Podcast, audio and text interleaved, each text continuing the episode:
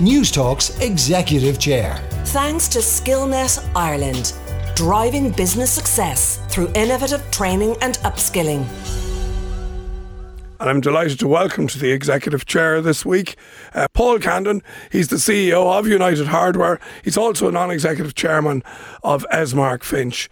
Paul, you're very welcome to the programme. Um, it all started in Cork, but you moved to Dublin aged four. Uh, grew up in Rathfarnham, where you still live all those years mm-hmm. later. Uh, tell us about your early years. Ah, Bobby, thanks for having me on. Yeah, early years grew up in Rathfarnham. Um, my mom's a, a, staunch Cork woman, and uh, you know really became a, a, dub, I suppose, in the early years. Uh, went to school in Rathfarnham National School first, then went to Terenure College. A lot of rugby, yeah. less less study, and uh, enjoyed my years there immensely. And uh, then started in in retail. That was my first career. Uh, oh, the first job, I believe, was in H. Williams, again, a, a brand I remember well. You migrated into Roche's stores then, and I think uh, you became a, a trainee manager there.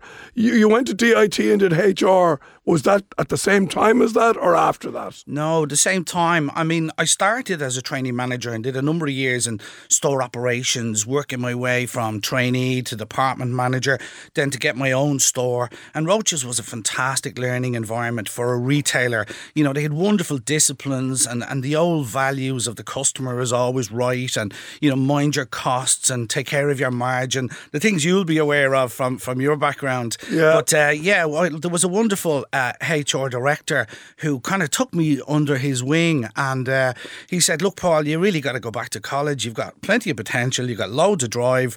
And uh, I did uh, the slog at night and yeah. I worked my way through DIT and got my degrees, and, and, and it really helped me. It kind of opened my mind up so the combination was great to have the work experience and the college. But of course, I missed that kind of you know experience a lot of my friends had. They were off enjoying themselves in Trinity and UCD and so on, and I was slogging away.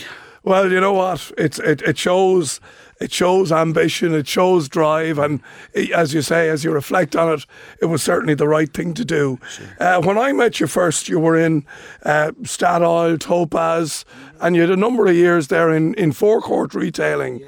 Tell us a little bit about that. Yeah, I, I left Roche's and uh, I joined Statoil when they had a really ambitious plan to uh, to bring the stations back from licensees to build a company operated network. And uh, in the very early stages, we were we, we started to do that and scale the number of service stations we were we were operating. So I joined in to take up the HR role because they you know needed to recruit heavily and put training programs and investment. But my retail experience really kicked in in and I started to progress into other areas uh, and influence, you know, other parts of, of, of, that business as we expanded. But obviously, the key thing then was like oil margins or fuel margins were getting tighter. So we started to focus on the shops and on coffee as well, you know, yeah. and uh, sandwiches. And then it expanded rapidly to what you see today, which is like full dining and the likes of Circle K, which is formerly Topaz and Applegreen and the strength that they offer to yeah. customers now. Very different business. And yeah. again, again, as I say, you were there for those yeah. fairly exciting years because there was a lot of change Absolutely. happening in that marketplace. Yeah, like Statoil decided to pull out of Ireland and um, it was sold to a private equity um, backed company. And, and really, then we couldn't use the brand, the Statoil brand. And the private equity company had also bought Shell in Ireland. So now the two were brought together. And I was very involved in merging Shell and Statoil and sitting around the table to create the Topaz brand. And, and that was really exciting. Yeah. It was like literally, you know, you're there where a, a, big national brand is being created with heavy commitment to investment behind it and rolling that out. Yeah, yeah. So it was wonderful times. Tell us then about the move to uh, McCabe's Pharmacy Group because you would have brought your experience in retail mm. with forecourts, with brands, as you say, like Topaz, mm-hmm. to, uh, I suppose, a family business, yep. Uh, you know, that had a number of retail uh, pharmacies. Sure. Um, well, I, I, had done quite a number of years with, with the, the forecourt uh, convenience business, and I felt that we were on the verge of selling then to, to Couche-Tard, and I thought that it was a good opportunity to come out of the business and look at doing something else. I'd also kind of held a number of different executive roles roles, having gone through HR and, managed property, IT, category management, marketing, Sales. sales, Yeah. and so I had a good round of experience. Probably the only area I didn't do was finance, Yeah. and, and thankfully because I wouldn't be uh, I wouldn't be up to that. But um, I, I then felt that it was it was time to maybe put all that together and take responsibility for a business. So um, Sharon McCabe, who's is, is a great operator with with the McCabe family, um, offered me the role to, to run their business, and uh, I did that for a number of years, and it was a really good opportunity to you know bring more retail disciplines to that business, also to understand how pharmacies work as well, and Yeah. the, and the nature of patient care versus you know customer service and so on, because it's a step beyond customer service, patient care, the regulation as well that goes with pharmacies and so on. So a really good experience. Now we'll come to United Hardware in a second, but Mm. before that, uh, the CEO of Bunzl again, uh, large packaging. Uh, I knew them well in my early days from buying cups off them and all that. Absolutely, Uh, so how was that? Was that a because that was I suppose uh, a wholesale business primarily? That must have been slightly different for you.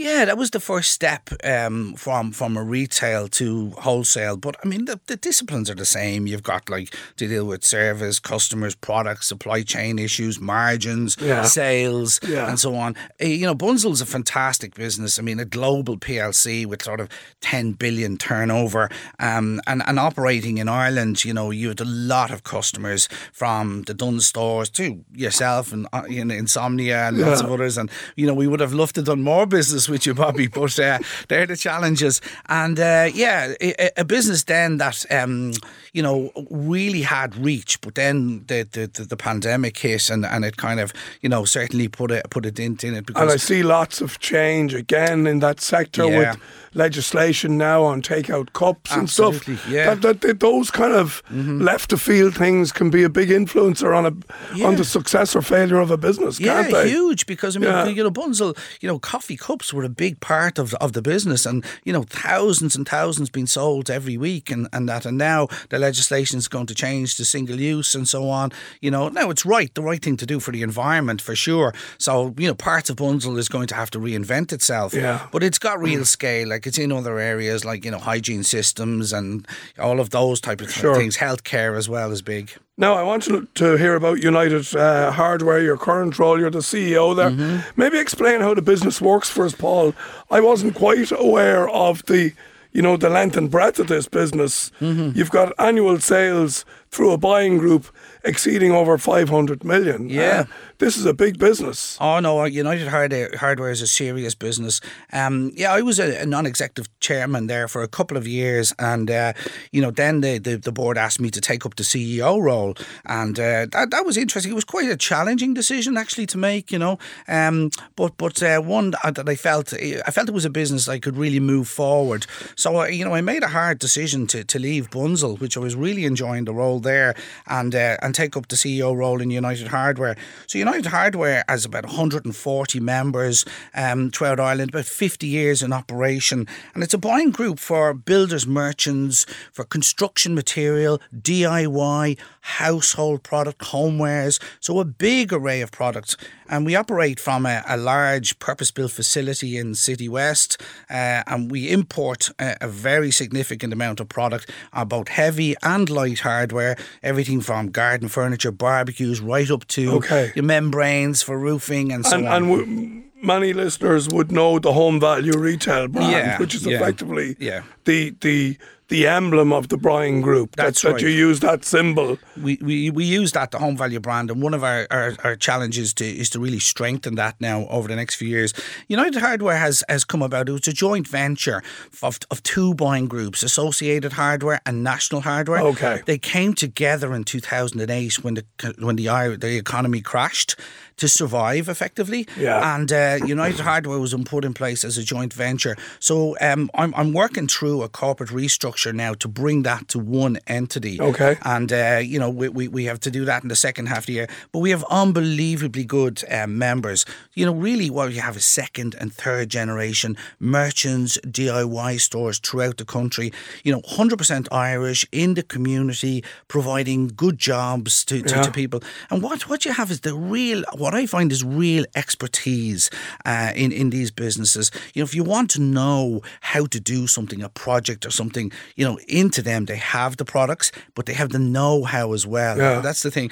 Not only that, is that- Approach DIY with caution. yeah, yeah, well, absolutely. I, I always say that, but I'm learning a lot about it. But they're dealing with the tradespeople on one side every day. They're dealing with the, the builders. They're dealing with all of that side of it. And then they're dealing with domestic customers as well and helping them, whether it be paint or small jobs or whatever, garden, uh, gardening. I was with one of our members yesterday uh, on Lynch in Portumna and, uh, you know, a fantastic operation. It happened to be a beautiful day, so Portumna is a lovely place to be visiting and so on. But just to see, you know, Owen's there dealing with his customers, his staff on the floor. The minute I entered the store, they were all over me. You know, that level of service, Yeah. that level of care, and, and the products and range and the layout of the store. These family businesses, they're they're a treasure to work with, and, Okay. and uh, I'm proud of them. Just um, uh, and we're running a little short on time, but just I suppose you've got the the perfect storm of challenges at the moment: the costs of building materials,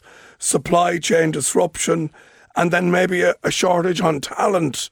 How are you dealing with all that? Yeah, it's challenging, Bobby. Um, I mean, like, look, I mean, it's 77 years since we've had a, a major land war in Europe involving Russia. We've had 39 years since we've had inflation at this sort of level, heading towards double digit. Um, we, we definitely have double digit in our sector. Yeah. And, uh, you know, two years, uh, you know, since the global pandemic. So, I mean, yeah, the coalface managing through this has been challenging. I mean, I joined in, in you know, full time in this business in the middle of the, the lockdown uh, with massive supply chain issues, with all sorts of, you know, uh, difficulties in terms of operating in the pandemic. And, and uh, you know, we didn't see the kind of inflationary pressure in the first year, year and a half. Then it started, you know, in terms of a global shortage.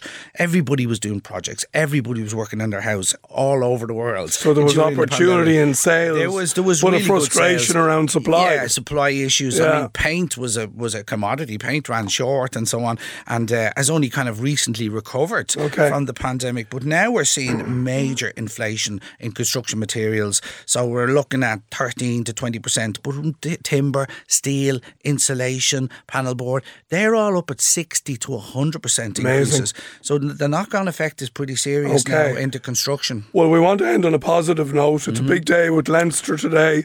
I know you're a rugby man. Yeah. Uh, have any have have Terenure any interest in, in, in today's proceedings Oh, in for Marseille? sure, for sure they have. I'm a, a, a true and true Turn rugby uh, supporter and Leinster supporter, and um, you know we'll be watching it in the club today. But uh, it's been a great season for Turn getting to the AIL final for the first time. And uh, look, I'm sorry I'm not over in Marseille today. I just couldn't make it. It's my dad's birthday, so we have a celebration for him this evening. Uh, but it's going to be a great day. All right, Paul. Well, it's great to talk to you. Great to catch up with you. Uh, Paul Candon there, CEO of United Hardware. Thanks for joining us this morning. Thank you, Bobby. Great. Newstalk's Executive Chair. Thanks to Skillnet Ireland, driving business success through innovative training and upskilling.